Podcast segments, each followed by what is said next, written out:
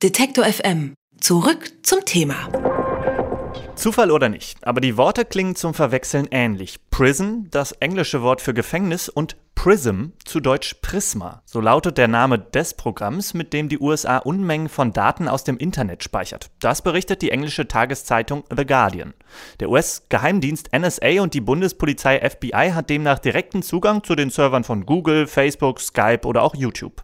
Außerdem werden Telefondaten mitgeschnitten. Das Brisante, laut Guardian wissen die Unternehmen von der Serverüberwachung und es werden kaum Daten von amerikanischen Staatsbürgern gesammelt, sondern überwiegend von Ausländern. Unternehmen wie Facebook oder Apple widersprachen den Vorwürfen, sie würden keine Daten herausgeben und nichts von solchen Programmen wissen. Aber trotzdem bleibt die Ungewissheit. Warum die USA die Daten sammeln sollte und wie bzw. ob man sich als Nutzer dafür schützen kann, darüber sprechen wir mit Holger Bleich vom Computermagazin Heise. Schönen guten Tag, Herr Bleich. Hallo. Die Daten werden mit dem Programm oder mit einem Programm namens Prism gefiltert und aufbereitet. Was ist Prism? Prism ist eigentlich so ein äh, Projektname, so wie ich das verstanden habe bis jetzt. Also die Meldungen sind ja noch relativ aktuell. Prism soll wohl ein Symbol sein für diese Serverschnittstelle, dass man einzelne Nutzer rausfiltern kann. Ähm, aber zunächst mal wird alles rausgesaugt, so wie ich das bis jetzt verstanden habe. Also wir haben uns das technisch, gibt es keine Grundlagen, wir können uns das nicht genau angucken leider. Aber die Aufbereitung der Daten liegt dann bei den Sicherheitsbehörden, also insbesondere natürlich bei der amerikanischen NSA. Und man kann davon ausgehen, dass die ihr Handwerk gut verstehen und aus einem Wust von Daten dann sehr wohl sehr genaue zum Beispiel Beispiel Bewegungsprofile von einzelnen Personen erstellen können. Und hat man irgendeine Vorstellung, wie das funktionieren kann? Also wird einfach wahllos alles äh, auf Rack gedrückt und alles aufgezeichnet, was irgendwie passiert? Es klingt zunächst mal so. Entscheidend ist hier ähm, eine Präsentation, die jetzt gerade herausgekramt und veröffentlicht wurde von der Washington Post, von der amerikanischen Tageszeitung.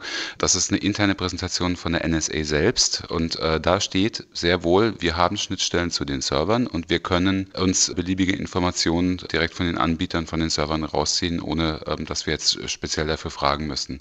Und es geht wohlgemerkt, anders als es bisher immer, immer die Rede davon war, nicht nur um Verbindungsdaten, Inhaltsdaten, also wer wann jetzt mit wem geredet oder telefoniert oder gemailt hat, sondern es geht um Inhaltsdaten. Das heißt, sie haben sich damit gebrüstet, dass sie Inhalte von Kommunikation haben, also zum Beispiel von E-Mails oder von Telefonaten. Es geht zum Beispiel da um Skype-Telefonate. Skype ist ja auch betroffen, der führende Internettelefonieanbieter. Das heißt, alle, die bis jetzt gedacht haben, Skype-Gespräche finden ja laut Anbieter verschlüsselt statt und da kann niemand mithören. Pustekuchen. Offensichtlich ist es so, dass die NSA da sehr wohl mithören kann, das auch tut und mitschneidet. Das klingt ja jetzt erstmal bedrohlich. Die US-Regierung hat ja damit Zugriff auf die Server von fast allen großen Internetfirmen. Was wollen die denn mit den Daten? es geht den Amerikanern nach meinem Verständnis erstmal darum, ganz möglichst viel Daten zu sammeln, insbesondere, wie Sie schon gesagt haben, ähm, von ausländischen Bürgern, weniger von US-Bürgern, um sich ein Bild davon zu machen, wer, wer, sich wo befindet, wer sich wo bewegt. Also, und es geht halt auch darum, wenn man jetzt zum Beispiel von irgendeinem Informanten oder so ein konkretes Anschlagsszenario oder, oder konkrete Verdachtshinweise bekommt, dann kann man gegebenenfalls auf diesen Pool zurückgreifen und kann sich Personen raus extrahieren und kann dann zum Beispiel auch wahrscheinlich über ein, zwei Jahre zurückverfolgen, mit wem der kommuniziert kommuniziert hat und kann so eventuell Netzwerke aufdecken. So ist der Hintergedanke, dass dabei natürlich die Privatsphäre und der Datenschutz der gesamten Bevölkerung völlig auf der Strecke bleibt. Das kennen wir ja, das ist in Amerika im Moment äh, nicht so en vogue, darüber nachzudenken. Es ist aber trotzdem schwer vorstellbar, dass wirklich alle Daten aus E-Mail-Accounts, sozialen Netzwerken oder auch Handys, Skype-Gesprächen gesammelt werden. Das sind doch riesige Datenmengen. Das stimmt. Also ich kann mir das auch nicht vorstellen. Ich glaube auch nicht, dass sie, die werden gezielt sammeln, die werden nicht alles sammeln. Allerdings ist auch zum Beispiel bekannt, und das passt hier ganz wunderbar ins Bild, dass die NSA äh, gerade für zwei Milliarden Dollar, muss man sich mal vorstellen, ein neues äh, Hochleistungsrechenzentrum baut und allein mit der Aufgabe, aus Big Data auswertbare Daten. Das ist ja im Moment das Modewort auswertbare Daten. Das Rechenzentrum ist dafür ausgelegt, als Input einen riesengroßen Datenwust zu bekommen und äh, den eben so zu sortieren, dass man hinterher als Ermittler was damit anfangen kann. Genau das passt perfekt in dieses Prism-Bild, was wir gerade sehen. Aber es ist doch sehr unwahrscheinlich, dass man unter allen Mengen, Milliarden von Daten plötzlich dann die eine Nadel im Heuhaufen findet, die dann zufällig zu einem etwaigen gefährlichen Szenario führen könnte. Ich kann Ihnen das nicht sagen. Also wie gesagt, ich denke mal, ähm, es geht vor allem darum, wenn man einen konkreten Verdacht hat, danach dann auf diesen Pool zuzugreifen und daraus vielleicht Sachen zu extrahieren. Aber unterschätzen Sie die, die Algorithmen, die Rechnerleistungen nicht. Also wenn Sie beobachten, was Facebook zum Beispiel mit den Daten oder auch Google mit den Daten alles anstellen kann. Also Facebook kennt jeden einzelnen Nutzer sehr, sehr gut und kann jedem Nutzer sehr zielgerichtete Werbung zum Beispiel servieren. Also und, und bricht die Person ganz, ganz genau runter und Google macht das so ähnlich. Und Google zum Beispiel das ist vielen auch noch nicht bekannt, liest ja Mails mit. Also eine Maschine scannt Mails zum Beispiel auf werberelevanten Inhalt, so dass es so ist, wenn Sie jetzt zum Beispiel sich mit jemandem über Autos unterhalten, wird Ihnen Werbung vom Autohaus um die Ecke präsentiert. Äh, das ist schon lange drin und die Auswertemöglichkeiten sind im Moment wirklich phänomenal groß geworden. Und jetzt ist es auch noch eine politische Komponente. In den Berichten heißt es ja, dass vor allem Ausländer von der Datenspionage betroffen sind. Ist denn die USA so paranoid? Das Ganze befindet sich ja in dem Kontext des Patriot Acts, der kurz nach den Anschlägen von 2001 in Kraft getreten ist und damals noch unter der Bush-Administration.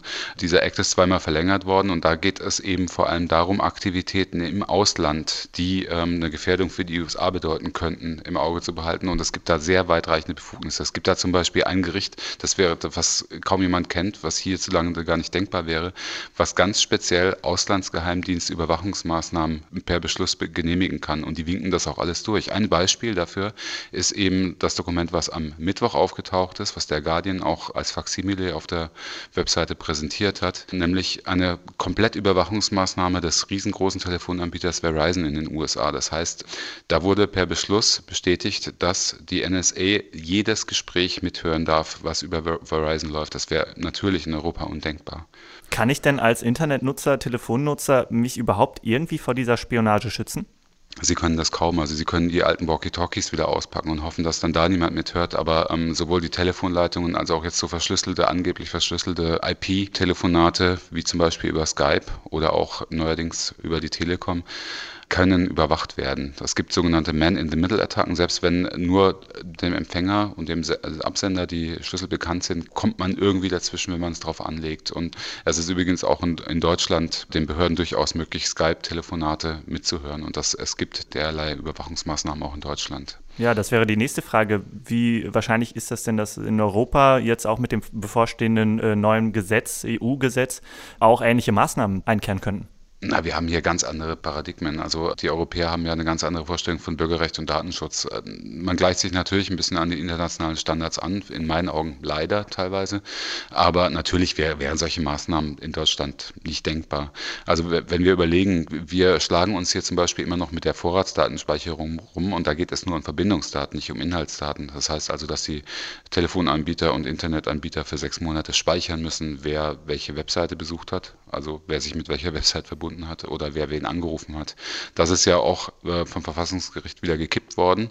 Deswegen kriegen wir auch immer schön auf die Finger gehauen von, von der Europäischen Union. Ich finde es aber gut, dass sich die, die deutsche Regierung so schwer damit tut, ähm, solche Gesetze, die doch sehr tief in die Bürgerrechte eingreifen, zu verhindern. Also es gilt hier in, in Europa und insbesondere in Deutschland immer noch das Paradigma, was in den USA nicht gilt. Es darf erst ermittelt werden, der Staat darf erst Zugriff auf Daten bekommen, wenn ein konkreter Anfangungsverdacht vorliegt. Es darf nicht einfach so alles gesammelt werden, für den Fall, dass irgendwann mal ein Verdacht entsteht. Da kommen wir, das ist eine ganz andere Dimension, die hier ist, als die in den USA gilt.